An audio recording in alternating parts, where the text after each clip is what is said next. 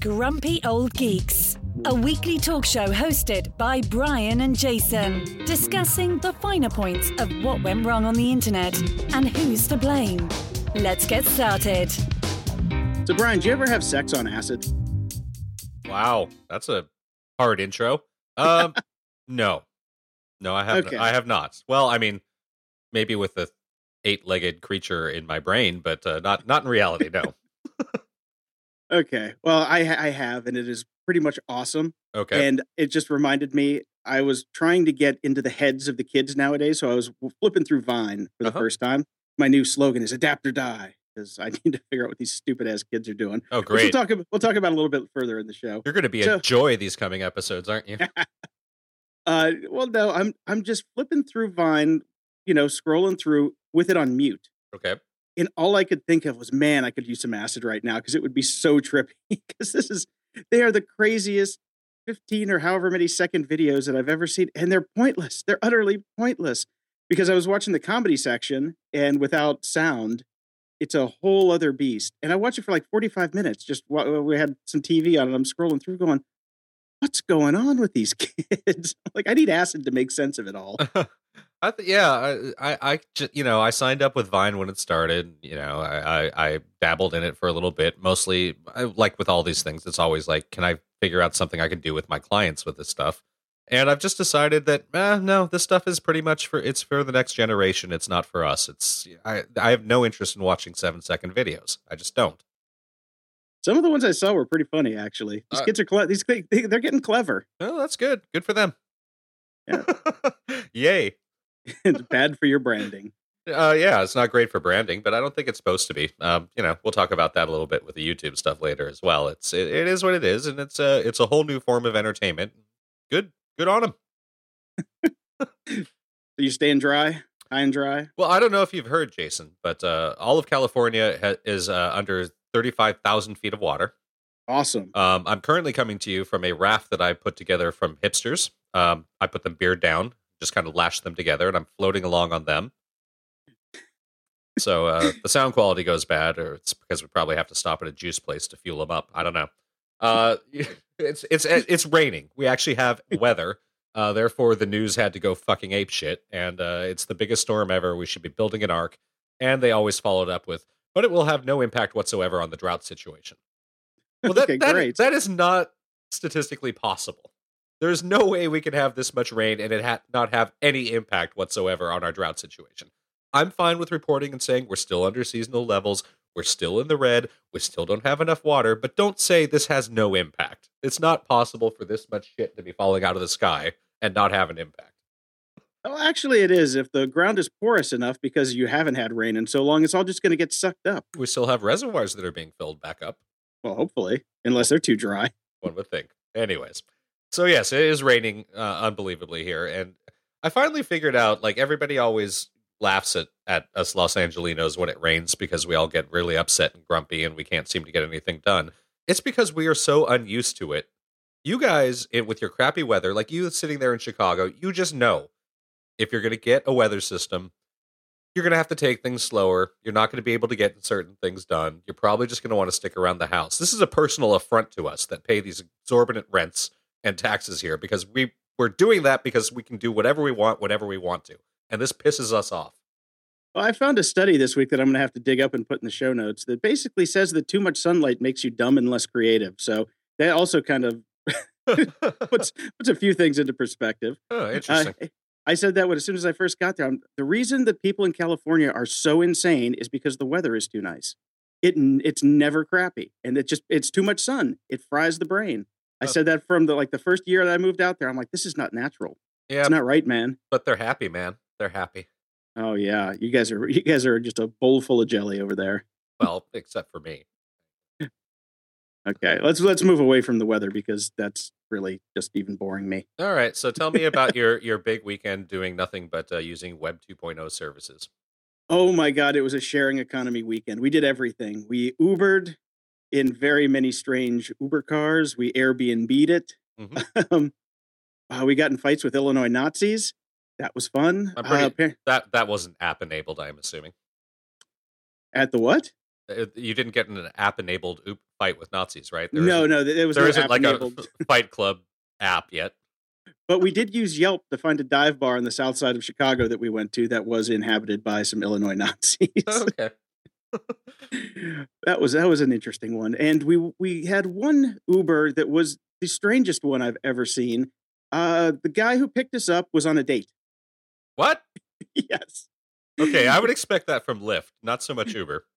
Yeah, this guy picked us up in a big old Lincoln, uh, and we get in, and there's this chick in the front seat, and they just continue to chat the whole time that we were in the car. It was it was surreal. It was so much entertainment. I loved every second of it. Do you think that would be a plus? Like the chick is thinking, "Look at this guy; he's a hard worker. He's stopping to make make a few bucks on his way to take me out to a to a you know McDonald's or wherever the hell they were going for dinner." Well, uh, that was a nice truck he was driving, so I'm guessing it wasn't McDonald's. Okay. Uh, yeah, it was a it was a very odd odd situation, and we had we had another one where we I watched the map, and the map took it. The actual Uber map took us probably seven or eight miles out of the out of the way deliberately until the taxi driver actually overrode it and said, "Okay, far enough," and took us back to where we wanted to go. Right. So, and we did the we did the A B testing, so the ride back was twenty five percent cheaper than the ride out. So, okay. So can't trust them. nope, can't trust them. And the Airbnb we stayed at had uh, an extra tenant, not even the owner. He rented out another room to somebody else strange that was there when we got got back that night. We saw him in the Wow. mor- we saw him in the morning. This old dude comes out in his uh, workout gear, going down to the gym in, in the apartment building, and we're like, "Hi, how's it going?" And then just out of the blue, someone from the building walks in and goes to the back room and comes back out. It was bizarre. It was it was the strangest introduction to the sharing economy I think uh, anybody could have. See, I am just not okay with any of that. I'm really not. It was, I mean, the fact that we had cocktails helped the Well, entire thing. Yeah, I mean, and yes, my younger self, or or even a single version of this current self, would probably be okay with these sorts of things. But the idea of like using these services with my wife, no, no, no, she would not be pleased with any of this. She would not be happy to have someone walk in on us and oh, I, well, you're staying here too. Okay, interesting. Oh yeah, if you were a single woman and some random stranger gets the other room that's not the owner of the building, Yeah, Yeah. that's that's Yeah, that's that- a scary situation. that's not good. So, so uh, you know, uh, it sounds like you had a lot of fun, especially with the company that you were keeping. But uh, your experiences with these services, I would not be pleased. We gave them all five stars just because of the entertainment value. Okay. so- See, this is the problem, Jason. this is why we can't have nice things. yeah. Well, we did find the the most ultimate shot that that uh, we made while we were at the Airbnb because we were out of running out of booze and all we had left was a little Tito's vodka and some Trader Joe's gin. So we did a 50-50, Right. half half Tito's vodka, half Trader Joe's gin. Was the single most delicious shot I've ever had in my life. All right. It sounds it sounds repugnant. Yes, it does. Gin, but they mixed. It was like it, two clear liquids, then made a cloudy liquid that was just delicious. I, I I I highly recommend every drinker out there, if you have a Trader Joe's, go pick the two of those up and make some science because man, it was good. All right. Don't believe you. Let's move into some tech stuff. okay, uh, we can talk a little bit tech. I mean, uh, as as I've discussed on on this podcast, I I have pivoted and I'm kind of working in a more corporate environment and going into an office and and dealing with things like uh, what are those reports called in office space? TPS reports. Yes, TPS reports. I've got yes. TPS reports and I've got day long conference calls and all that sort of stuff. It's been fine. I, I'm enjoying it. It's cool. But uh, one of the things that came up is is we were doing uh, we got into some serious social media research, finding out you know they paid buco bucks for some of these reports that are put together out there by these super high end companies that do like real research and actually get real numbers in theory. I'll talk a little bit about that later uh, about a lot of these social media companies and and you know their actual usage numbers versus people that are just signed up and never sign in and and how much you know engagement is actually taking place. I want to talk about whoever twitter has as their pr company because this is the best pr company in the entire world. I know you love twitter. Twitter exists for a reason. It's very good for certain things but going through a lot of these numbers, Twitter is way down on levels in terms of actual effectiveness and engagement, especially if you're going to start doing things like spending money on your brand to try to get some kind of engagement. And even after, in a room full of very smart people, we saw all these numbers, the second half of the afternoon was spent talking about what we're going to do on Twitter and ignoring everything else. it, it doesn't matter what the actual numbers are. Everybody fucking loves Twitter. They have the best PR company in the damn world. I was sitting there just like my jaw hit the desk. I was like, did you not see the numbers we all just saw? Why are we focusing on Twitter? I hope you actually banged your forehead on the desk. Uh, uh, I should have, but it wouldn't have mattered. Hashtag stupid. No, yeah, for advertising spends, Facebook is going to win hands down because they've got all the targeting information. Twitter, you, there's very little targeting information that Uh, they uh, glean glean from the users. Twitter definitely has its uses, but it is not top dog. But it doesn't matter as far as public consciousness goes. Everybody just thinks Twitter. It's amazing. Yep, Yep. we did it. We actually did a, I think a hundred dollar ad spend that I got for free when I signed up for Twitter for Business when we first started this show. Mhm. And out of, I think we got like a three percent click through rate, Right. Which you know isn't too bad for Yeah. the pricing. I mean, and it was just you know English language tweets only. Yeah. In uh, Europe and North America, and you know it was decent. But yeah. I mean, I don't think we got any listeners out of it. No, no, of course not. So it, you know, and it's funny because the day of that particular event for me, uh, my pub trivia was that night, and the uh, very first question was a tech question, which they never do. I was shocked by that. What's the most downloaded smartphone app? Oh, geez, Don't think too hard about it. I'd say Facebook. Exactly. Yeah. Rest of my team, Twitter. See, the problem with Twitter is it started out as an API company where everybody built their own apps. Yeah. So you know you've got uh, you've got a fragmentation of the marketplace when it comes to Twitter because there's so many different Twitter apps. I don't have Twitter installed on my phone. I've got uh, Tweetbot. Right. So Yeah. that, that makes sense. So there's that as well. But I mean, there's also just, I mean, the sheer numbers 1.2 billion Facebook users. A lot yeah, I was going to say they've they've got the user base to they've got the user base and they've got also got the overseas user base, which is much higher. And people overseas tend to be way more focused on their phones and probably never even logged into Facebook on a desktop. It's all phone. So And the interesting thing that came out was, you know, the the numbers that Instagram was bigger than Twitter now. yeah, some of the stats are, are starting to leak out there that uh, that various people have paid buco bucks for in the past. But uh, this this article on Slate talks a little bit about you know the the Instagram and Twitter number debate which is going on out there. So Yeah, because they based it on a single metric. yeah, exactly. and it was the active users per month or active AMU, yeah, MAUs, monthly active users. That's it. There's Yeah. there's so many ways you can slice that. Active monthlies, I don't know, whatever. so, but there are a lot of different metrics as far as there's engagement metrics, there's there's time on time on app metrics. There's a ton of different things, but they just picked one and went with that. Yeah, I mean, the, uh, for me, it's always been you can you can kill yourself looking at these stats and trying to figure out what you want to do. The best case scenario is be on all of them for a month and see which one's working the best for you. There you go. Yeah, and for us, for regular people who aren't like marketers or have a brand to promote, is which one's the most fun? Yeah, which me, one? Which, yeah, I spend way more time on Twitter than Facebook because people on Facebook got a stick up their ass because they're they're scared to say anything because everybody can, you know, it's just it's not as uh, casual as well, it, it's your personal user group. Again, I, I'm the opposite. I spend more time on Facebook because I have a relatively carefully cultivated group of friends on there that I like, and everybody definitely speaks their mind. Well, that's good. Yeah. So you know, there you go. Bunch of social media apps. Who cares? Be on all of them. Check it out. See what you like. Done. So you posted a link about the YouTube economy and how much does it cost to be a fan? This is uh, an article from Daily Dot. Yeah, this is an interesting thing that I've been kind of trying to wrap my head around, um, which is there's this whole secondary. Well, you you just dived into it with Vine to a certain extent. There's this whole secondary entertainment media complex that exists that that basically anybody over thirty isn't even aware of. Um, there are YouTube stars that make thousands upon thousands upon hundreds of millions of dollars, if you believe YouTube, which I don't. Um, but there are true, real stars on YouTube that that the tweens and teens are totally into, and uh, there are a number of smart companies out there that are basically trying to move them from the virtual to the real to the real and do tourings tours with these people, which is uh, kind of an interesting concept. Um, the best way that they're doing it in the in the way that this particular article talks about it is basically like Lollapalooza for YouTubers, where you know you get twenty thousand you know twenty thousand kids in some place and you trot up like the top 15 or the top 20 YouTube uh, YouTube sites, whoever those people are, most of them are. I, I, I don't know how you tour some girl that shows you how to put on makeup because that's quite popular on YouTube, but uh, apparently they're doing it. Um, Well, and it's okay, big. so- it's big money.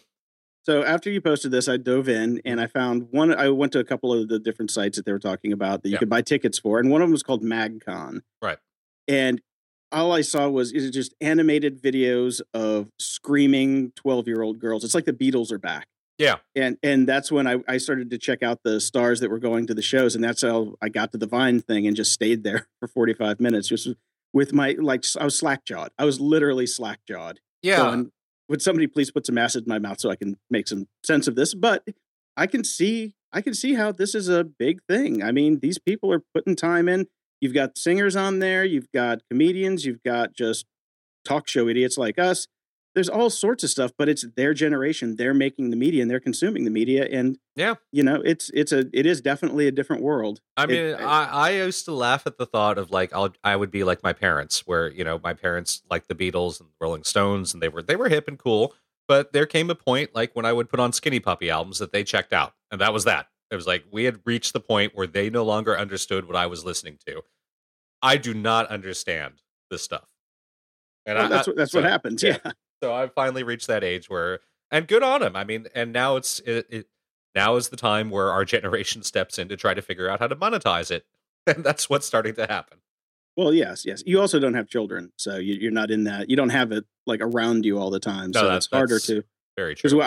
I I know when I was uh, when I moved in with my dad at like 14, I was a huge Dead Kennedys fan, and eventually he became a Dead Kennedys fan. You know, It- Well, I got my mom into the Smiths and the Cure, but Skinny Puppy was a bit too far to go. I think. yeah, I'd say so. I'd say so. So we posted another link in here about David Byrne, who says, uh, "Do you really think people are going to keep putting time and effort into this if no one is making any money?" Is Uh, that it's true, David Byrne? You know he's from New York. He's not English.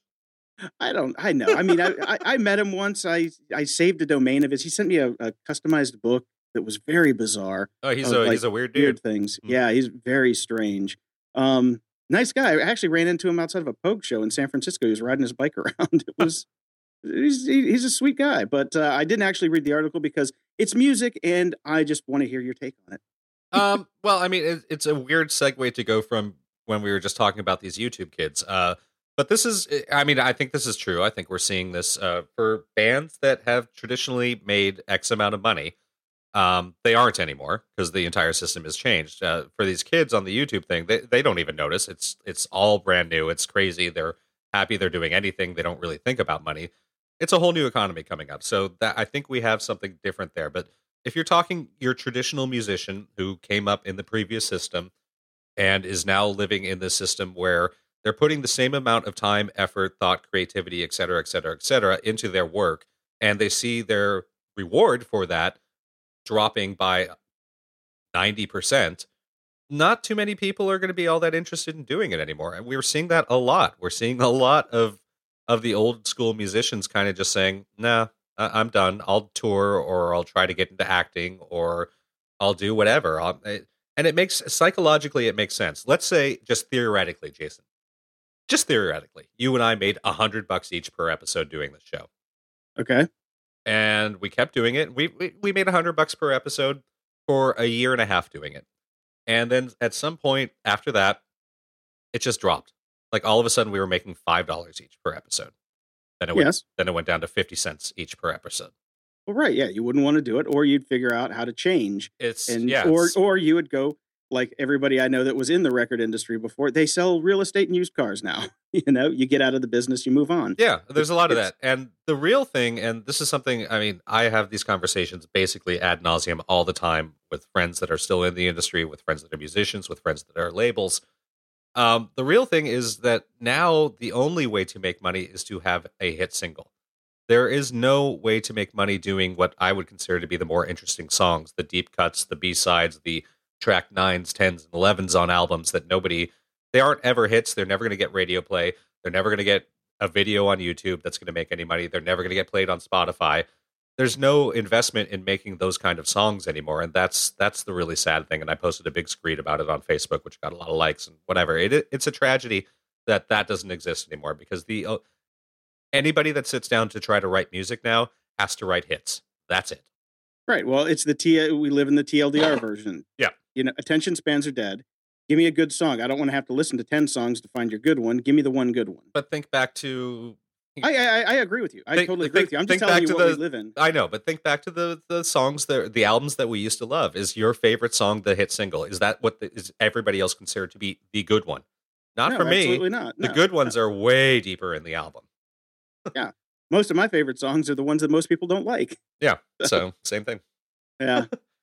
So I Mm. agree with David Byrne. and I think it is, you know, we've seen the end of a lot of this because it's just straight up psychologically when you put the same amount of effort in and you get decreasing returns, your heart isn't in it anymore.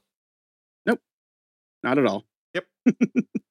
so you hear that? People donate to the Grumpy Old Geeks, That's right. please. Oh man. So uh did you see what's going on with Secret? uh our nemesis, Uh kinda, yeah. Yeah. I, I okay. the, First the one app that we straight up got in a big fight with on Twitter. Yes. Yeah, yeah, because they're idiots. Uh, but I can't believe somebody gave them 35 million bucks. that was that's how much funding they took. And uh, yeah, it's pretty much toast now. Nobody cares. It is shark finned. They castrated how the users post, and then you can just watch the trend graphs where it just drops off. Engagement is at a super low. And uh, what do we say? Uh, we told you so. Wait, well, we did tell them so. Uh, how did they castrate what users can post? Did they actually have to make some changes so it could actually be secret? yeah no posting of real names uh they you know they scan all the posts that come in and make sure that they're kosher for Ah, their their standards they outsourced out to one of those companies in India that depressed the hell out of us when we talked about them a few episodes back. exactly Yeah. Well, yes you, you can't post your junk or the name of bob who may be your uncle so what do you? Th- well done. Uh, what do you think? Uh, where do you think this thirty-five million dollars went then? oh lots of staff and lots of people now who are reading your secret posts Oh, but okay. th- they're, they're pivoting they're pivoting they say watch out we're pivoting we're going to make a comeback Uh, sure. Yeah. Whatever. yeah Uh, you sent me a link yesterday that uh, I couldn't get to, so I don't know if it's fixed yet. But the uh, how long does it take Warren Buffett to earn your salary? And for me, it's about uh, 0.002 seconds. oh, I had five minutes, so that wasn't too bad. Um, Yeah, yeah. you're This, loaded.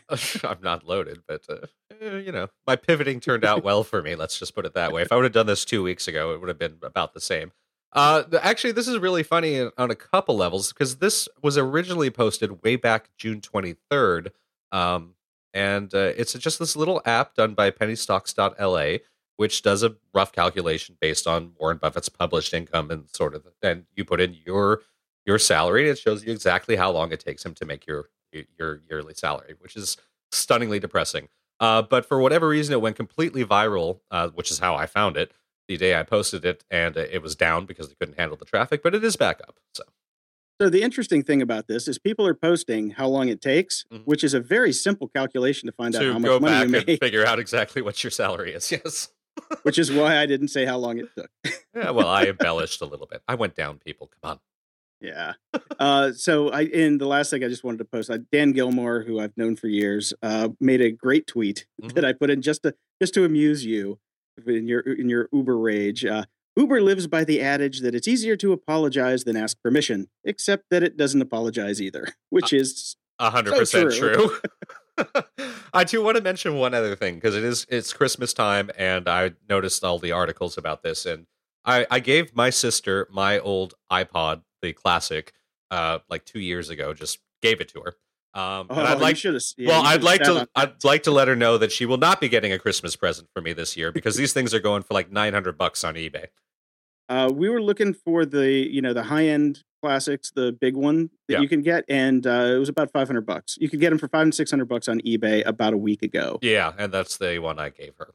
And uh, there's a great article which I actually 100% agree with, which will be in our show notes, which talks about why it's okay to miss the old iPod. And it was something I was bitching about even at the time. Um, it, it was great. You had your entire music collection in there. You didn't have to shuffle things on or off. You didn't have to rely on streaming services. It was better to. I listened to more music when I had it all there. Yeah, there's a million reasons, and I'd miss that damn thing. So, Laura, bring it back. We've actually got two in the house. Uh, we've got one that uh, Mike uses all the time. He drives with it. He doesn't hook his phone up. He uses his iPod Classic. Right. We take it out in the backyard. We play from it. We play everything with it. and uh, fortunately, he's even got a backup for for when that one dies. So, and those things last forever. Oh, they were genius. The battery life was great. It held everything. I could still get my entire music collection on there if I had it. I know. Same Yeah. here. Oh well, we got suckered into tech. That's what happens, people. Now that you're loaded, go to eBay and pick one up.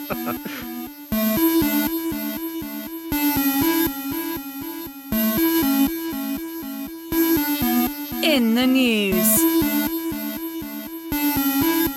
So I noticed something this week on Facebook, which is that all of a sudden there were a lot less links out to YouTube and a lot of people putting up direct Facebook video, which I thought was odd. And thankfully, we do this p- podcast, and you can now tell me why because you put a link in the show notes. Yes, Business Insider has a an interestingly titled article called "Facebook Video is Driving YouTube Off Facebook." Uh, so originally, when I read this, I thought Facebook was actually having more videos posted to it than YouTube, which is not the case. That's what I thought ju- as well. Yes, if you read the fine print, just on Facebook itself, there are more Facebook videos than YouTube videos now, which I find interesting because I hate Facebook videos because they're really hard to share. Yeah. I love it when people post YouTube videos because I just click the little YouTube thing, get the URL, and send it off to my friends. because a lot of people I know are not on Facebook. and if I find something cool, I'd like to share it the old fashioned way Right. which it isn't tell them to turn on their TV at 9:45 to watch the news anymore. It's, it's this. So it's it's just an interesting stat, and they've got graphs in this article. And the funny part is the Instagram videos are basically flatlined at almost zero. Yeah, I have no. I've noticed that about uh, uh, the Instagram as well, which is you know right when they launched their their video thing, people were doing a lot of video, but it's basically dried up. It's almost all just photos again. So, Yep. So yeah, there you go. Um, uh, obviously a good move for Facebook. They don't want to drive traffic to their big competitor, the Google. Um, but whatever. I agree with you. I hate Facebook video. It's a pain in the ass. Yes, it is. And on the uh, the flip side of that, uh, Bloomberg has an interesting article that says, "I'll try and speak speak better today." Jesus, tongue tied. Uh, robots, not humans, fake twenty three percent of web video ad views. Study finds. Shocking. Not shocking. What's actually what's shocking is that it's that low. That was an ironic shocking. Okay, yes. I know I know several outfits that were SEO outfits Mhm. That whenever you posted a video and they guaranteed you at least a million views, they had sweatshops in Asia with botnets that would basically run those numbers up for you. Yeah, I mean, back in the day, we used to make apps that would just click on things repeatedly. Yep. Yeah, So- it's called game in the system, people. It's been around since before there was an internet.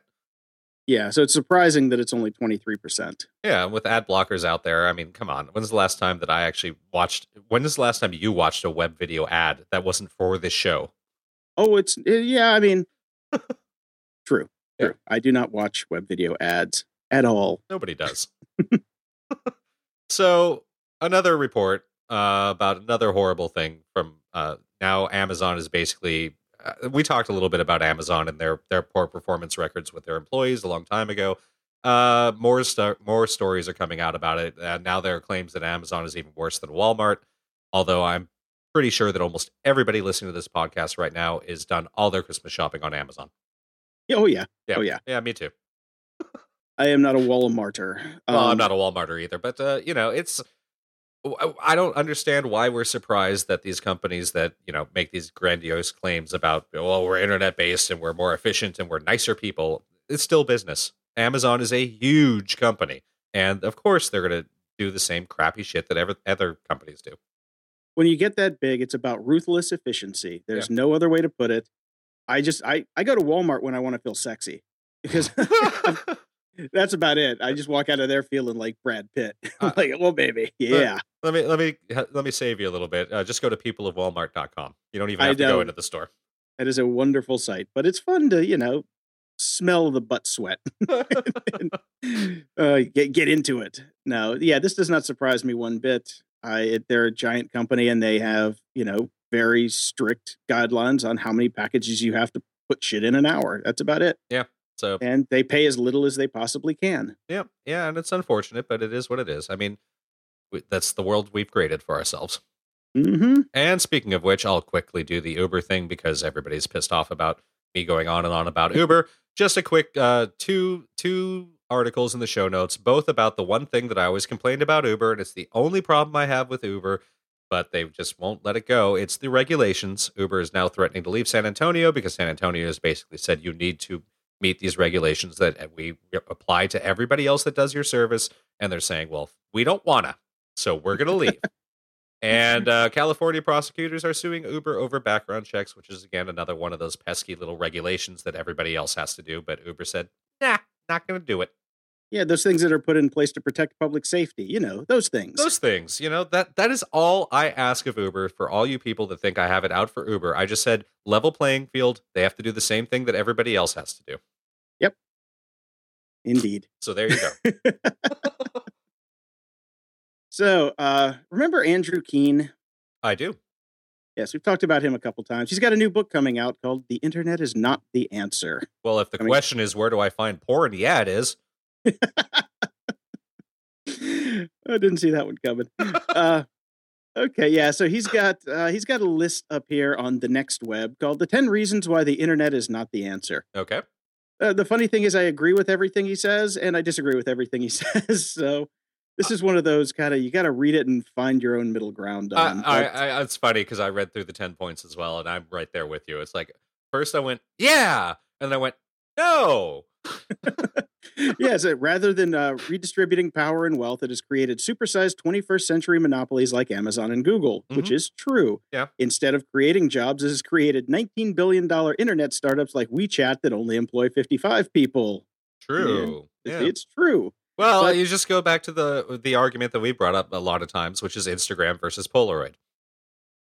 Insta- Yeah, I mean- you know, it, it is what it is. I mean, this the reality is we can't, you know, we've opened up Pandora's box of the internet. We can't shut it, uh, but we got to figure out a better way to do things. Right. But the way that he, he couches his argument is that everything is ruined. And he doesn't take into account all of the, the smaller businesses that have come out of the internet, like you and I. Right. you know, and everything else. Like there's no uh, there's no mention of that whatsoever. That so it's like he's cherry picking his argument here, but most of the things he says in here are, are just flat out true. Yeah. And some of them are, but the, the the argument as a whole is a flawed argument. I see it. Yeah. I'll read the I'll read the book. No, though. we're we're both going to have to read this one and talk to uh, talk about it in, in greater detail because I really want to see his points more fleshed out, and hopefully it'll be a little bit less boring than Cory Doctorow's. Oh my God! I, although I don't know, I've I've seen him speak a couple times at uh, the Supernovas in San Francisco, and he's not really what you would call an engaging personality. hey, Uh, he's an author. You, you, that doesn't necessarily. Again, a big part of my argument with Cory Doctorow's book and his theory on that is that I, I believe that you can be really good at one thing. You can be a really good writer. That doesn't mean you're going to be an engaging speaker. And Doctorow's theory of the internet and how we do it is we have to be all things. yes, you have to be a triple threat. Yeah, and that's not feasible for a lot of people. there are fantastic authors that, if you put them up on a stage, would have a panic attack. Does that mean they don't have a, a, reason or a way to make a living anymore? No. Anyways, Okay. well, uh, speaking of the ad block stuff from before, uh, there's some French publishers that are uh, basically suing the ad uh, ad blocking software companies. as well, hey, if we decided that the only way that the, the main ad, monetary model for the internet is advertising, and then all of a sudden there's easy software that blocks all the advertising, all right. Here's the thing. I'm not going to click on it anyway. I know. So I just run it for, you know, sanity's sake so I can read the articles that people post without flashing video ads that I'm not going to click on. I so, I run it 100% purely so I don't get fucking pop-ups. That's it. That is the only reason I run ad block software. I've already my brain has trained itself to know which blocks to expect real content in and which blocks the ads will be in. I never even see them and even if they're there, I just purely do it because I don't want pop-ups. well, and see, that argument doesn't really hold water anymore because most of the modern browsers have gotten rid of the ability to spawn a pop up without a user interaction. Right, I've just been too lazy to install the ad block software then. Okay. but yeah, this is, I don't think their argument holds weight at all. And uh, yeah, this was in an- a website called the Monday Note, which I've never Note. heard of. And the article's called uh, The Rise of Ad Block Reveals a Serious Problem in the Advertising Ecosystem. yes, the problem of the advertising ecosystem is that there is a fucking advertising ecosystem that can't figure out how to make money without using the same standardized banner ads that we just get blind to. I sometimes just I, I, I at night I'll lay there and I'll close my eyes and I'll dream of a past where we actually had paywalls and they worked. Oh, so Uh. you want to go back to AOL? Well, we can't. I mean, it, Nope. again, we can't go back. But can you imagine if there just would have been a micro economy? If it just would have been like, all right, New York Times gets uh, you know, two bucks out of my account every day or every month or every whatever, and we didn't have to deal with all this ridiculous bullshit. Well, see, there's the Flattr model, but you rage against the Flattr model. Uh, No, I don't rage against the Flattr model. I, I want the Flattr model. I desperately want the Flattr model, but we have a consortium of uh, everybody out there not wanting it, particularly the credit card companies. Yeah. Okay. I want it. I want it, Jason. so we've talked a lot about the internification of social media and and basically how our jobs have been completely devalued. Uh, there was a story that came out this week that is the exact opposite. It- Yeah, this one takes it a little over the top. yeah, this went the other direction. So, uh, you, you know, Jason and I rail against the fact that interns basically get put in charge for corporations or campaigns to to run their social media and then do really stupid shit. Uh, like, uh, yeah, how how'd that work out for the AMC and The Walking Dead? exactly, AMC and The Walking Dead, and you know, you know that wasn't a well paid, uh, well, you know, somebody with experience in the industry that was doing that. That was some kid who just, all right, time to tweet. Here we go. um, the during the Romney campaign, 22 people had to approve tweets before they went out. Now that's a little bit too far. That's excessive. That's But, hey. really excessive. Mitt Romney's got tons of cash. I guess he had to spend it. That's like, I mean, that has got to be the worst game of telephone ever. Oh, can you imagine being on those email chains? I would have shot Oh. myself. I would have loved to have seen how it started and how it ended. That Uh, would just be a game in itself. I would love to get just one of these. Uh, hey, hackers, uh, once you're done doing all the Sony stuff, go after Romney stuff. I want to see one of these emails about one tweet. Oh, definitely. Please, pretty please. Uh, and final little bit of news that I saw this week uh, Shazam is trying to pivot.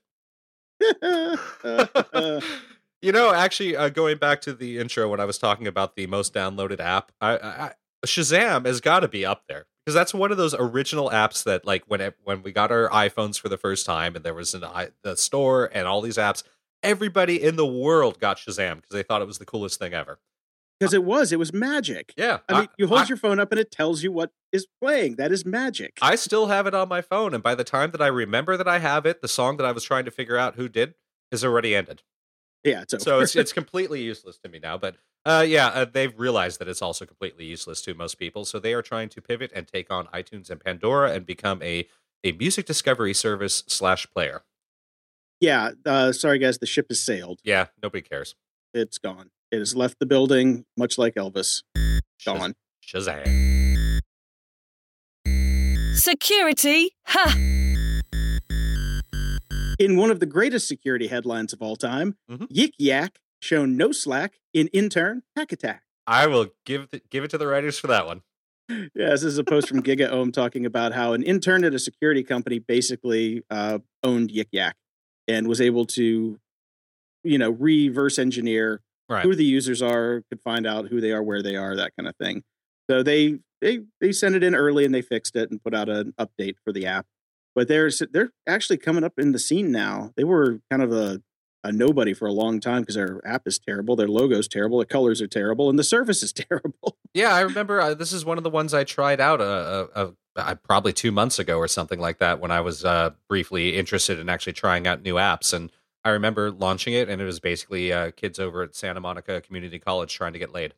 Yeah, that's all. That's pretty much what it is. And now they've all flocked to Tinder. But it's it's the one around here. When I pull it up, it's just kids bitching about coming home from college for Thanksgiving. Was when I tried it last. But I, I think we covered this like on episode eight or nine of the show, way back when. Yeah.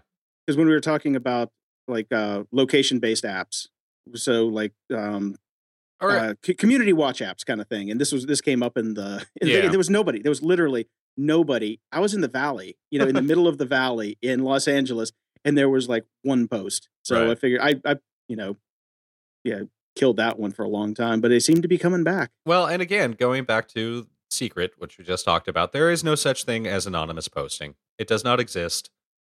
Give it you up. can try, yeah, you can try as long as you want, but somebody's going to find a way Yeah, around it. And if Somebody's it's going to find a way. and if it's not an external threat, it'll be an internal threat. much like uh, the signs are pointing to it's Sony. Uh, that there's got to be an inside man on this one. We've got there's so many articles about Sony this week. Uh, we're just going to call the segment "Sony is screwed," and we'll just do some quickies on it. Yeah, because I, the news coming out of there is just so terrible for them. and and it's it's you know this is pop culture, big big time news. So uh, all you have to do is really load up Huffington Post, and you can read all the articles that we would have talked about. Anyways, uh, I just my only comment about this is uh, first off, it's fucking fantastic, and yeah, don't even think your corporate emails are going to be safe because they can get to them, and they're all there. And uh, these millions millions of dollars executives said some shitty, horrible things. And my only comment is again, just in case any of our dear listeners think we've been exaggerating about what a festering pile of shit the entertainment industry is, just read any of these articles. Oh yeah. I mean, my, my favorite one is that Scott Rudin is finally being publicly outed for being a giant prick, which I've known for years because I've worked on movies that he was in charge of production on, and he was such a raging asshole that now the entire world gets to see it, and he's he's going in spectacular fashion. yeah, it's not looking good for anyone at all. Uh, not good. So good times. No, and you know, yeah, since this has a celebrity slant to it, it's it's being reported everywhere. Yeah, and Um, you know, I, I'm we're we're both kind of just making fun of this because there there is a very big humor portion of this. Uh, the sad portion is that so many of the lower level Sony executives and even you know celebrities uh, are having their personal information gone getting out there because of this, which is unfortunate. Um, I'm all about like you know, it, uh, yes, hacking is illegal. Uh, if you find terrible things and they come out, I don't have much sympathy. I have sympathy for the people, the that the unfortunates that did nothing, that are also having their lives ruined right now. Yeah, the splash damage. Exactly. So now the spin that I'm seeing now that's very interesting is one of the FBI directors said that this malware is so comprehensive and, and crafty and tricky that it could have gotten past 90% of the defenses that most companies have nowadays. And security professionals are just calling bullshit on it. They're like, A, nobody's really released any of the details. Right. It looks like a face saving, you know, uh, ploy from the FBI to help out Sony and then when you when you factor into that that the like Sony's team, their security team, had eleven people on it, eight of which were managers, and and the head of the department has come out publicly saying, "Oh, I why am I going to spend ten million on security for a million dollar hack?" Well, this is why. This is This exactly, is exactly why. Yeah. Because it's not a million dollar hack. By the time you're done, this is going to be a billion dollar hack. And if this if this the studio can make it out of this in one piece and still working, I will be amazed. Look- These guys are so screwed. I'm going to be shocked as well because uh, people, yeah, this is not a million dollar hack. This is a billion dollar hack, literally. You don't even talk about just the fact that every single computer used by every single employee has been basically has to be burned and they have to completely start from scratch. Think about things like the legal teams who have lost all their precedents, all the art, all the whatever ongoing lawsuits are going on. Everything that they had was on a drive that they can't access anymore. They have to start from scratch. That's severe disadvantage in negotiations. They are fucked for a long time.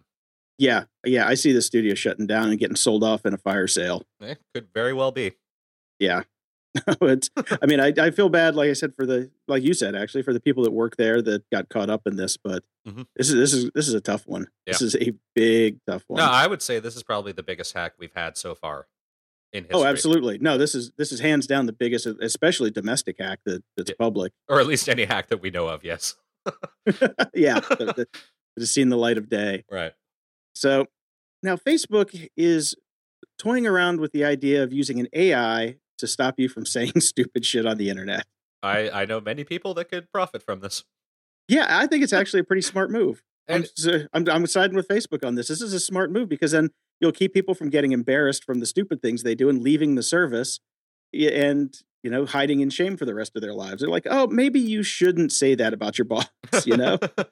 yeah, no, it's fine. It- You know, it does it's does a search for keywords. It, it's it's time dependent, so it's like you know midnight, one o'clock in the morning. Um, that- but I thought didn't Gmail do this uh, two years ago? Where it did no, no, five years ago. five years Five- ago, Five or six where, years ago, because it saved my bacon many times. where it presented you with the incredibly difficult math question after a certain time at night. It, it was actually a very simple math question. it was like a couple pieces of division, some subtraction and addition. And if you couldn't solve the problem, then you couldn't send the email. and yes, it did save my ass Right. a couple times. I, I have absolutely no problem with this whatsoever. I think it's a good addition to the service, but it needs it should be and has to be optional. As long as you can Yeah, oh, switch yes. it on and off, and and please, Facebook, for the love of God, start with the default being off. That's all I ask. Oh, hey, speaking of, uh, I updated my iPhone yesterday and it didn't turn on Bluetooth. Thought you thought you'd get a kick out of that. Um, it didn't for me either. So they're they're it's so how can it be? It's so random. It's it's is on, random. it's off. It's on, it's off. It's on, it's off. Okay, well, speaking of off, the Pirate Bay raided again, by the Swedish police. Mhm. Yep, not surprised about this one. I'm I was surprised to hear that they still had servers in Sweden, especially since we covered a piece where they stated that they were a global entity now with servers hidden on, you know, all the cloud-based platforms. I can't believe they actually had a server that could be Right. actually seized. Yeah, I, I'm surprised too. Hey guys, remember it's you know floating ocean over here. We can put servers on a on, on my rafts of hipsters. Go to Sealand, yeah. Yeah. Oh yeah, Brian Land. Where you got like a Cat Five run up some hipster's ass. Yeah, pretty much. now, so the Pirate Bay is technically down. It'll be back. Whatever. Oh, It was back within hours. It's just got Yeah. a different. It, I think it's .cr now. Yeah. But Peter Sunde, one of the founders, says, "Ah, leave it down. It's turned into a festering advertising hole that nobody likes, and we don't we don't need more Viagra and porn. So uh, leave it down." yeah, start up something new. Although the funniest article I saw was CR is actually the Caribbean, right? So technically now the pirates are the pirates of the Caribbean. so they'll they'll be getting sued by Disney shortly. good call. Good call. Unless Disney gets hacked. That's true. So I, I ran across an article in PC World which had the title "Judge Give NSA Unlimited Access to Digital Data." Oh, that sounds And I- good. I read this article and my jaw was on the floor. let's let's just read a little bit from this article here. Oh boy. From uh, yes, I think privacy is actually overvalued. Judge Richard Posner of the U.S. Court of Appeals for the Seventh Circuit said during a conference about privacy and cybercrime in Washington D.C. on Thursday. Much of what passes for the name of privacy is really just trying to conceal the disreputable parts of your conduct, Posner added. Privacy is mainly about trying to improve your social and business opportunities by concealing the sorts of bad activities that would cause other people not to want to deal with you. This is extraordinarily dangerous talk from a judge. I would, uh, you know, if you want to talk about ethical hacking, here's your target.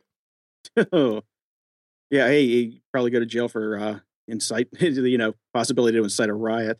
but um, no, it's uh, here's another one. In the name of national security, U.S. lawmakers should give the NSA carte blanche. Posner added.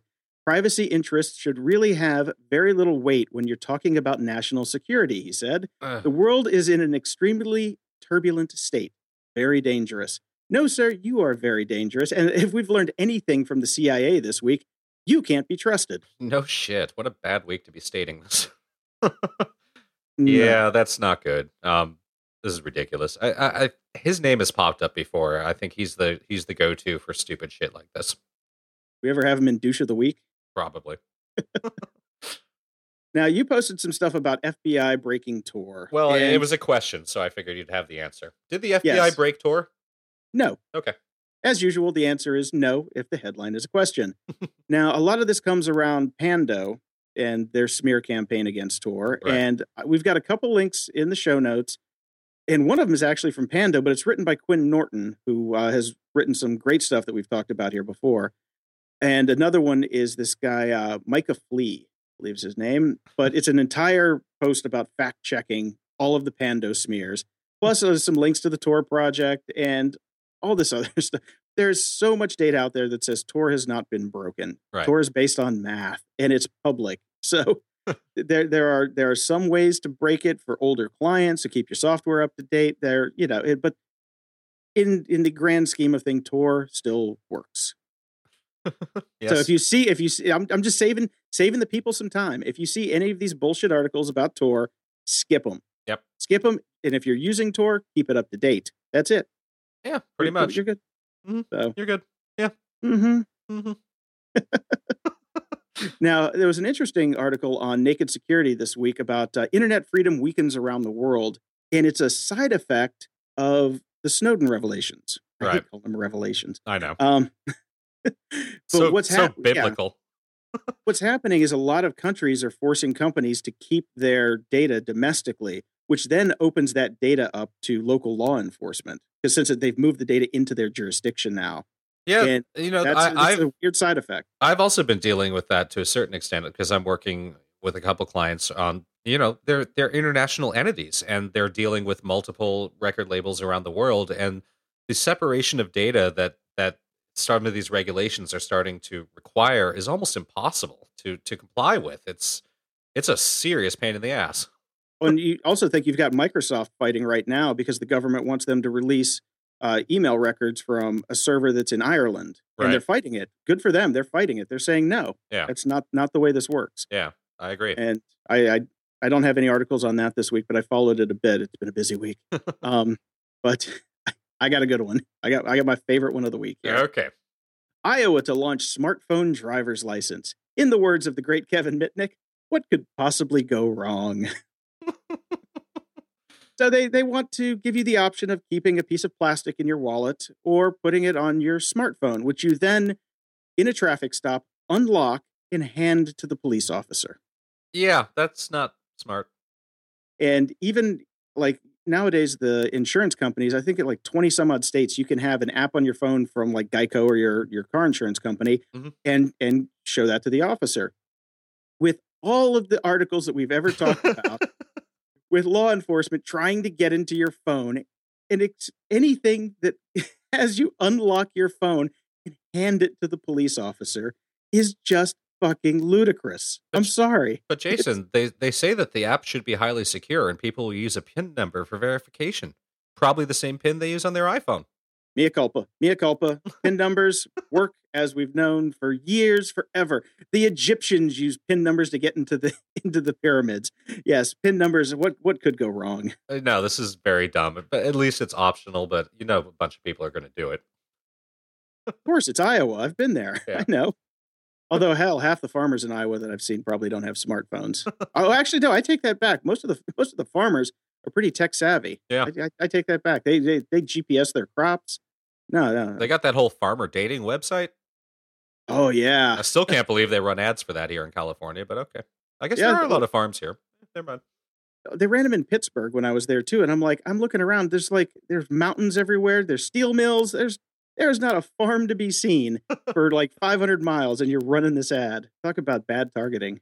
Yeah, that's crazy. So I want to wrap up the security segment with some old school hacking, which I just thought was too great. Um, there was a disgruntled employee at Harrods in London who was fired from his job at, as the toy department's Father Christmas. Uh, he took revenge the other night in spectacular style by reprogramming the lights on the Harrods building to say "fuck off Harrods." Bad Santa. Bad, Bad Santa. Santa. I just like in the article they said he'd had the better part of two bottles of whiskey, and he, and he could still pull this hack off. I know it's pretty insane, right? Good on you. Yeah, good on you, Father Christmas. At the library. I've been on a massive Anthony Bourdain kick recently. I can't get enough of this dude. Uh, his Parts Unknown on CNN is absolutely fantastic. I love that show.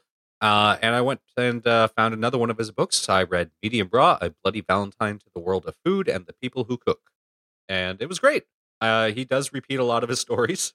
Which Yes, is, he does. yes, which is I'm, I'm starting to notice as I finished this, obviously, and I've now picked up uh, a third book by him, and I don't know how many times he's going to tell the same stories, but apparently a lot. But I still enjoy his writing, and it's pretty damn funny, so I recommend it. It's good. Yeah, you'd think for somebody who goes on so many trips, he'd have some more shit that happens to him that he could write about. no, no, he, he, you know, you get a good amount of new stuff in every single book, but he definitely has his go-to stories. It's kind of like your uncle when he gets a little drunk. Oh, Bob? Yeah. uh, so I've been watching uh, Parts Unknown since it started. I Mm-hmm. love it. This season, they kind of went off the rails with the editing a little bit.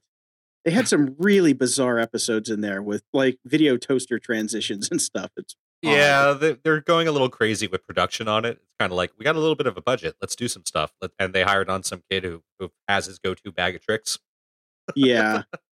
Uh, an interesting side though, when we were done with the Chicago trip, when uh, my friends were done, we actually went back and found the No Reservations Chicago. Mhm. And super pro tip: before you go to a city, watch his show if he's done one on it, because we found ten different restaurants that we could have gone to that looked awesome. No, that's a great tip. Actually, it's not only Anthony Bourdain. As much as I hate uh, what's his face, uh, diners, drive-ins, dives guy.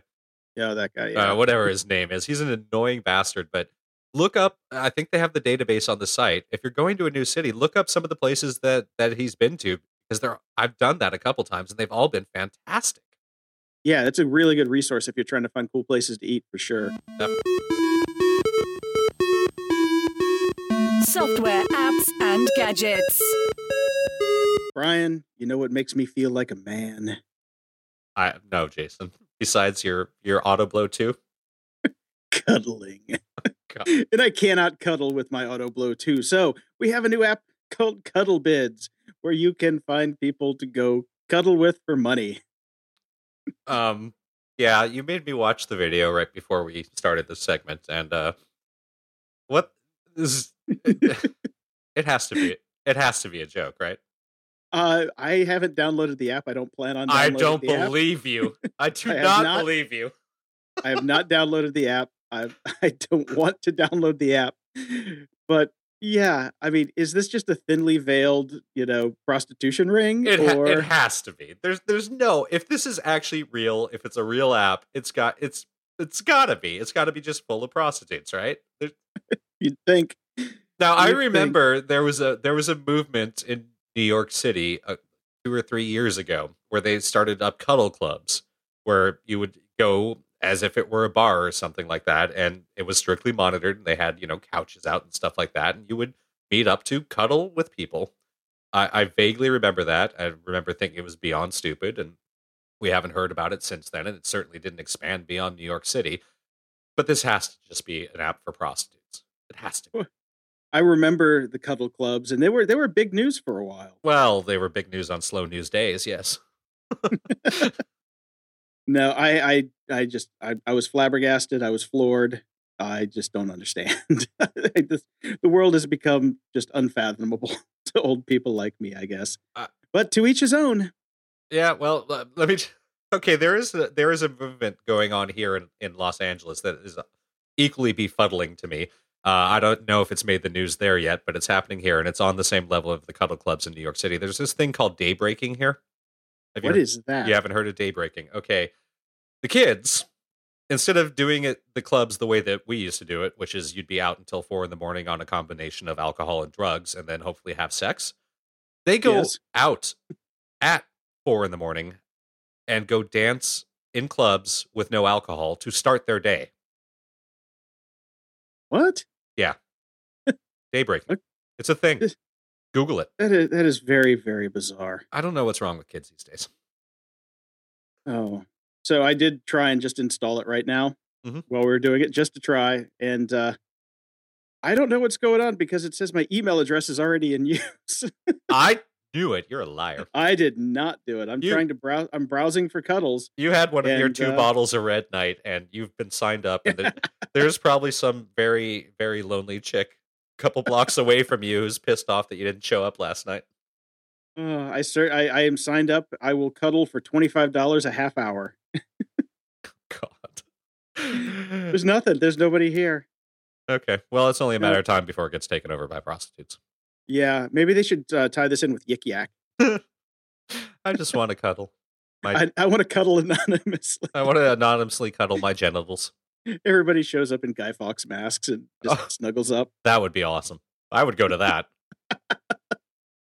okay, that's all I got this week. It was just too too good to pass up. Yeah, thanks for that. You're welcome.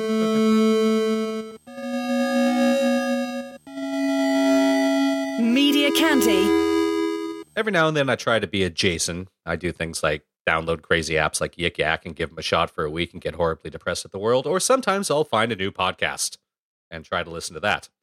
Uh, I did that this week. Um, it is called hashtag sorry not sorry. Not just sorry not sorry by itself, but hashtag sorry not sorry to let you know that they are connected and cool with the kids.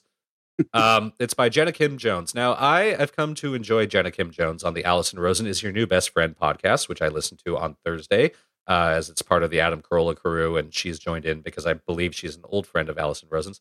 She's actually quite a funny comedian in her own right, um, Mormon, so she's got that angle as well. Um, and then she started to do her own podcast with her husband, basically because she has her own stuff to promote. And this is a perfect example of a podcast done by people who have no reason or point in doing a podcast and they're doing a podcast just to do a podcast. it's funny. I've actually gotten rid of every Carolla podcast except for uh, the Adam and Dr. Drew show, and I've got 164 in my list, and I've got no no Adam Carolla whatsoever. yeah, this was just it was very boring. I didn't I I don't know why they're doing it. I don't understand the point of it. Um, you know, there's a lot, uh, almost if you're a comedian, it's basically required that you do a podcast at this point, and most comedians step up to the plate and do something that's actually really funny and interesting. This not so much. Sorry, sorry, not so sorry, sorry, sorry. Yeah, but is it is it is it worse than Hitler? Oh, we're back to that, are we? so, uh, friend of the show, Jordan Cooper, has a new show out this week called the Internet Outrage Machine, mm-hmm. which is which is it's a game show. Oh, they, they basically talk about uh, things that the internet has, you know, been enraged with this week and rank them on a scale, and uh, people win points and that kind of thing. But there is a game on there called Worse Than Hitler, which is fucking hilarious. Who got called worse than Hitler this week? oh man, it's you just go listen to it. It's a ton of fun. Uh, yeah, actually, I, I, highly that, recommend it. That sounds fun. That's you know, I, I like that idea. I'm going to definitely listen to this. What's cool about it is it's not a standard podcast. It is literally a game show, and figuratively. Um, but it's it's it's awesome. It totally changes the way that uh, the podcast is done. I mean, there are a couple NPR game shows I listen to. Yeah, me too. We've those ask those. ask yeah ask yeah. me anything's a good one. But this is a fun one. Add it definitely add this to the list. Will do. Oh, oh shizzy. And uh, as it stands, I should be a contestant uh, in a couple weeks. So oh, very nice. Little, get to get to hear me uh, figure out what's worse than Hitler. Little cross promo. I'll tell you what's worse than Hitler. Like cuddle app. well, yeah, because there's nobody to cuddle with. I feel like I'm on. Uh, what's what's the Christian one? Not Christian Mingle, but the the big one with the thousand questions. eHarmony. eHarmony. Yes, I went on eHarmony in Los Angeles, and they said there was nobody for me. Dude, I, I, tell I, you, I'm, man. I'm telling you, I'm screwed. You, we were, we were just you missed Tinder by that much, man. So a lot of a lot of podcasts have been kind of having their head up their own ass for the past couple weeks, talking about podca- talking about podcasting with the you know with all the news about Serial and all that crap out there, mm-hmm. and it's gotten to the point where it's ridiculous, and everybody just needs to stop. Johnny Carson did not go on the Tonight Show and talk about his microphone. it you know he didn't. He went on the show and he did his show. So stick to your show. And in, on that vein, if you are interested in learning how to podcast, I recommend the podcast method on the 5by5 network done by Dan Benjamin. He's up to episode two now, and it's awesome. I actually support it on Patreon because I like it so much. And this this current episode number two, they go deep into the weeds on compression and all the different settings on the compressors and stuff, which I had no idea how it worked. And I came out of it going, I still don't know how it works, but I'm gonna I'm gonna go back and listen to it again with my app open in front of me so I can play with it and learn how it works because they give you settings and the whole nine yards. I was about to it's, say, you know, I I did that uh, whole major in audio engineering and compression was basically a year long topic. So good on you for one podcast. Well, it's it's like 45 minutes of well with, a, with an act. He brings on an audio engineer who talks about it. It is specific to just voice. So yeah, it's really cool though. It's cool stuff um, I'm not going to be going out and buying a compressor because I don't have an XLR mic and I can just do it in software. Yes, you can all do all that with software now. You do not need an outbound compressor. Yeah, so let's talk about the newsroom a okay. little bit. Mm-hmm. One to go. I'm uh, so sad. I know, and it, like we talked about, it is ramped up this season. It's it's been utterly fantastic. I found out I was uh, my friend's newsletter. I Dream of TV, which we've mm-hmm. talked about. Yes, uh, I found out about the last episode on on that newsletter, and I was just I was heartbroken. I'm like, what what's going on? And and they this last episode. Spoiler alerts! If you don't want to know any newsroom spoilers or aren't caught up, skip ahead for two minutes. Um, okay, silence done. Uh, yeah, so they killed off my favorite characters. There was no there. Uh, here, here's the problem with wrapping up a show yeah. Uh, he started to hit it out of the park because he just didn't care anymore. And what I think they should have done is not do a traditional wrap up, but unfortunately he is. So yeah, they they killed off a character because they had basically written him into a cor- corner. There was nothing they could do with him given the major plot lines that were coming up except get rid of him. Plus, it gives a big emotional goodbye endpoint for the last episode of the season. I could have written that in my fucking sleep. I wish he wouldn't have gone that traditional yeah, everything about this last episode was just so cookie cutter. It made me so mad. I mean, I was I really wanted to throw my computer when I was done watching it. Except just, for the one plot line that apparently has pissed everyone off, which I thought was genius and incredibly well done. Yeah, the rape plot. Yes. Yeah, there's a New York Times article in the show notes uh, where they where Sorkin actually defends it Uh, and and what he was trying to do with it, and I I thought he I thought he explained it fairly well. look, the reality is this show was written eight months ago, filmed five months ago. If it would have come out any other time, except without this all being in the news in the last two to three weeks, it wouldn't have gotten this much attention and it wouldn't have gotten this much scorn and hate. It, the reality is, it was pure bad timing for this episode to come out. I thought the way he handled it was great. I thought the points he was making was great. I thought the whole scene was fantastic. Yeah, it was a very good scene. Mhm. And just when you think about the prescience that they had when they were writing this season, everything in here could have been written yesterday. Mhm. It could just all it could have been ripped from the news like they do in uh, those really bad cop shows Yeah. from New York. Yeah. um, dun dun. And I'm just I'm sad to see it go, but I, now I'm kind of happy because it just it's written itself into such a hole. Yeah, well, you, I mean, obviously, the the whole you know the whole point of the last episode is they're going to be at the funeral for the guy who was the true defender of real news, and it's a it's a very beat you over the head. News is dead. Yeah, and everybody gets fired. Yes, You know? exactly. that was the that was the super annoying part where like he comes out saying, you know, the last gift to the person who sold me the studio is that you can't fire these people, only I can, and then he dies. It's like, Exactly. Fuck you.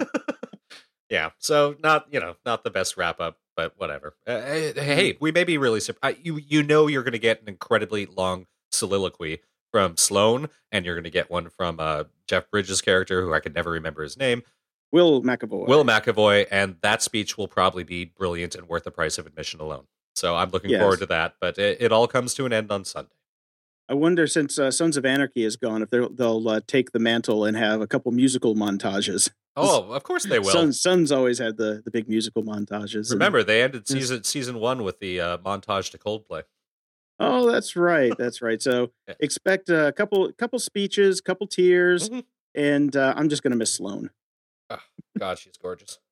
She's gotten so much better from when she was trying to play nerd on G4. I have to tell you though, I actually, I, again, this is one of those Hollywood things. Um, I was at a Dodger game, and I, I was in the super expensive, nice seats, courtesy of Universal Music, and she was there, and she looked like an alien in person. She's so damn thin.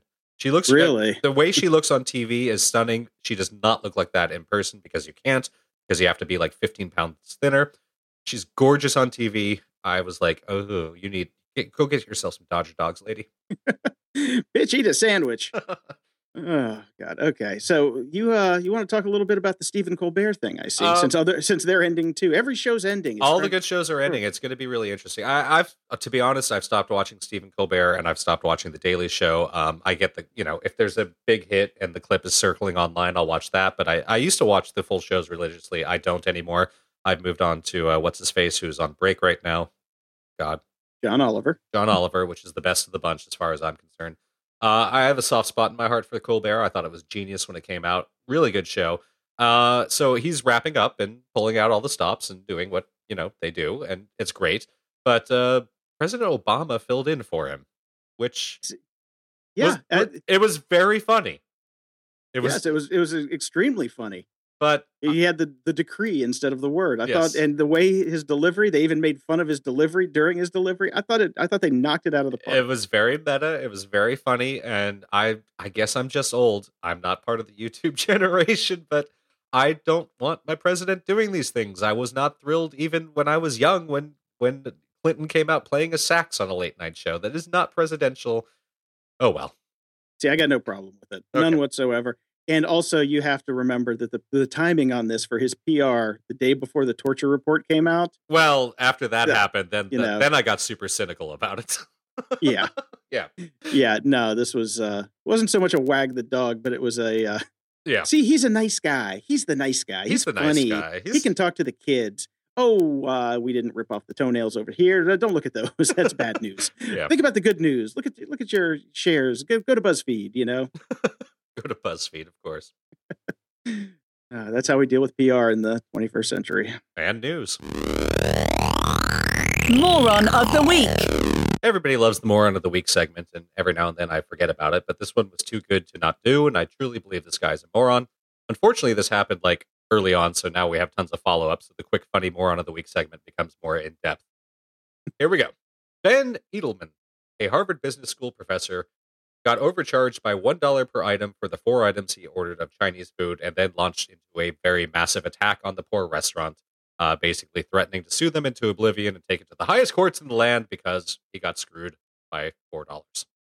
I want my $4. I want my $4. uh, yeah, so he sent this insane email basically threatening him.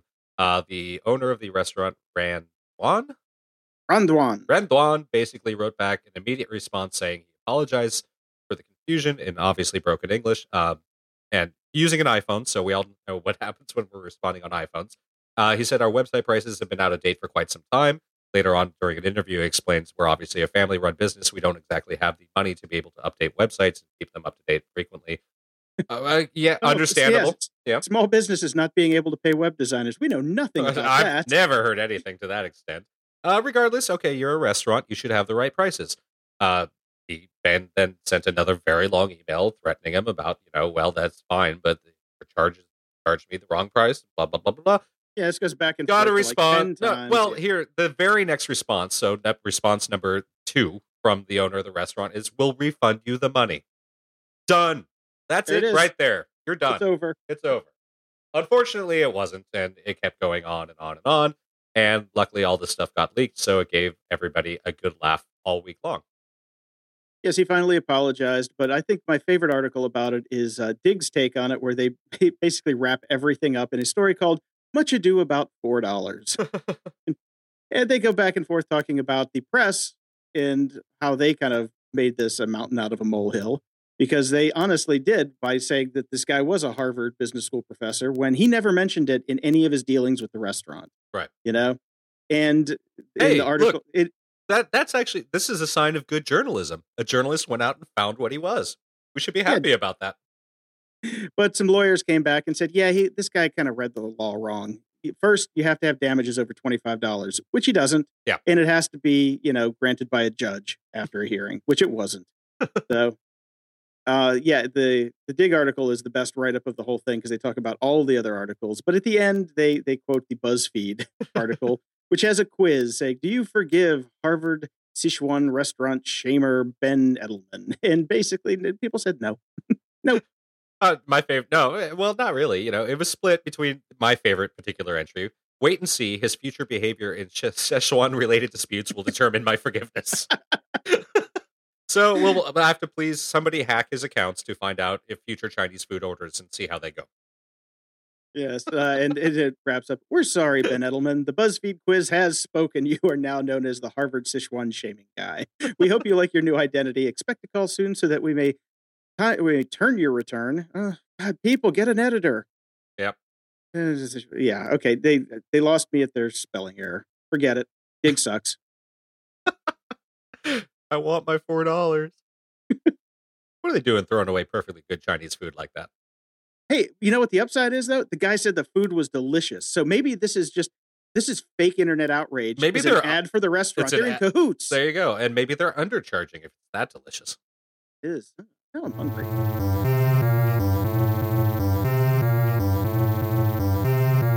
Are you kidding me?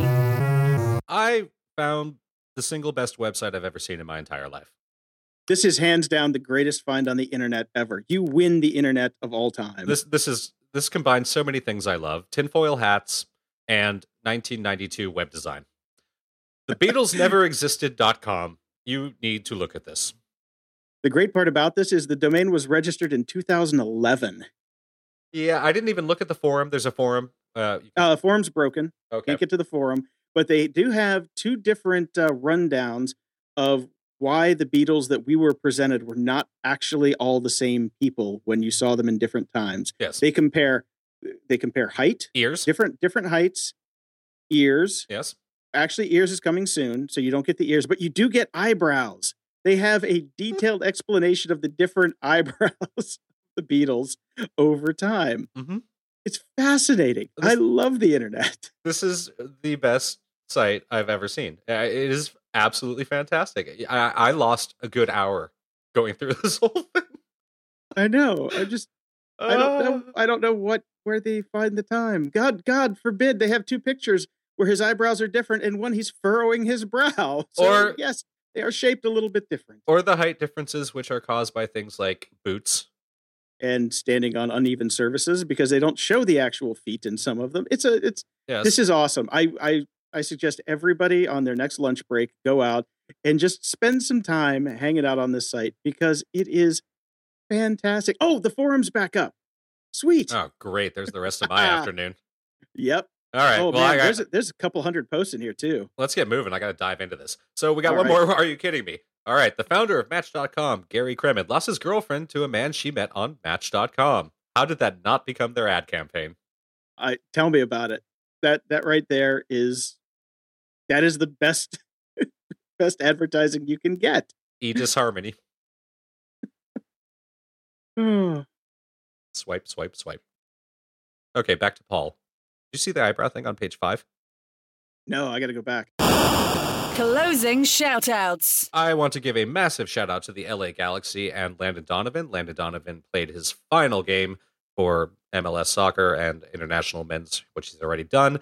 The LA Galaxy is the first MLS team to win five championships, which they did on Sunday. And no one, no one gave a shit except me. I was. they had the. I don't know why they scheduled it on a Sunday. I tried to go out and watch it in a bar, and I had to beg and plead to get it put on one TV because football was going on. Um, I watched by myself. I got uh, looks, strange looks from people. I got comments from, "Why the hell is the Galaxy game on?" As I was sitting there watching it. Um, but they won, so congratulations. Uh, you know, it's another hometown team winner. so since nobody cares, you're giving a shout out to yourself. I'm giving a shout out to myself, and I'm sure there are some people we know. We've seen our our listener maps. There are people in England who also don't give a shit about MLS, but at least they know it's soccer. Okay. I would like to give an anti shout out to my good friends at WordPress for being a steaming pile of shitola. Oh, is this the breaking news segment?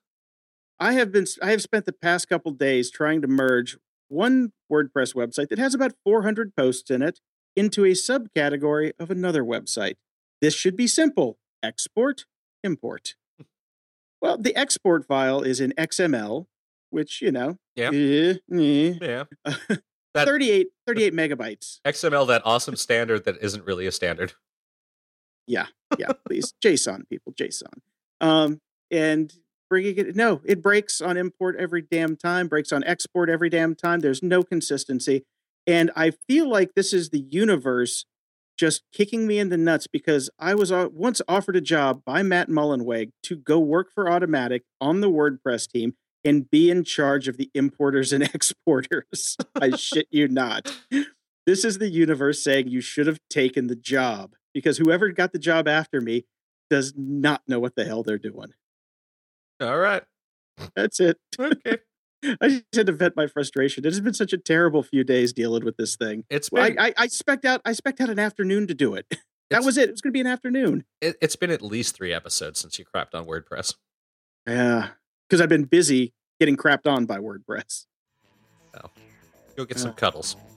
Yeah, I could. I need a cuddle. Damn it! There's no cuddles in my area. All right, man. I gotta go. I gotta go. I gotta go read some more about the Beatles. Okay, man. I'll talk to you next week. Talk to you next week. Music for Grumpy Old Geeks is provided by Among Us. You can find them at iTunes and Spotify. We are hosted by Libsyn. Use the coupon code GOG while signing up and receive up to two months free. If you'd like to help support the show and keep the lights on, you can donate on our website at grumpyoldgeeks.com. You can also leave us voicemail comments or questions by using the SpeakPipe widget in the sidebar.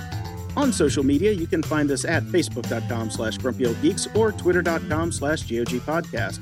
You can also get our iPhone app at grumpyoldgeeks.com slash iPhone. And as always, we appreciate your iTunes ratings and reviews. Show notes for this episode can be found at grumpyoldgeeks.com slash 88. As you can plainly see in this 1968 photo, where are his real Paul eyebrows? Behind his fake ears.